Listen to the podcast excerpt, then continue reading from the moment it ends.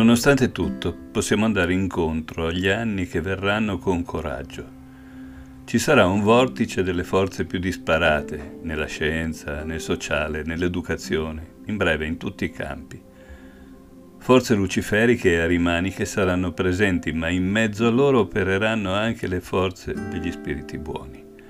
Se dovessimo aspettare di avere la salda certezza che è giusto ciò che facciamo, non potremmo muovere neanche un dito. Dobbiamo controllare la situazione partendo dall'intuizione e imparare più tardi dove abbiamo sbagliato. Per poter resistere ad Arimane e alle sue forze dovremo far parte di un gruppo di esseri umani i cui membri si stimano l'un l'altro e si aiutano e si accordano fiducia e rispondono l'uno per l'altro. Allora le forze del bene possono agire.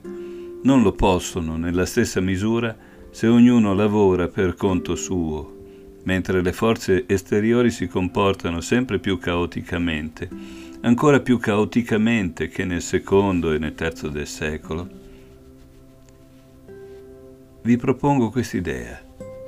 Cercate di formare gruppi, grandi o piccoli che siano, che non solo collaborino nel campo spirituale, ma eseguano compiti di responsabilità nel mondo. Associatevi così che ognuno sappia questo, che non è solo, che si ha fiducia in lui e che lui a sua volta può avere fiducia negli altri. Bernard Livegood, verso il ventunesimo secolo e oltre, suggerito da Piero Camerinesi.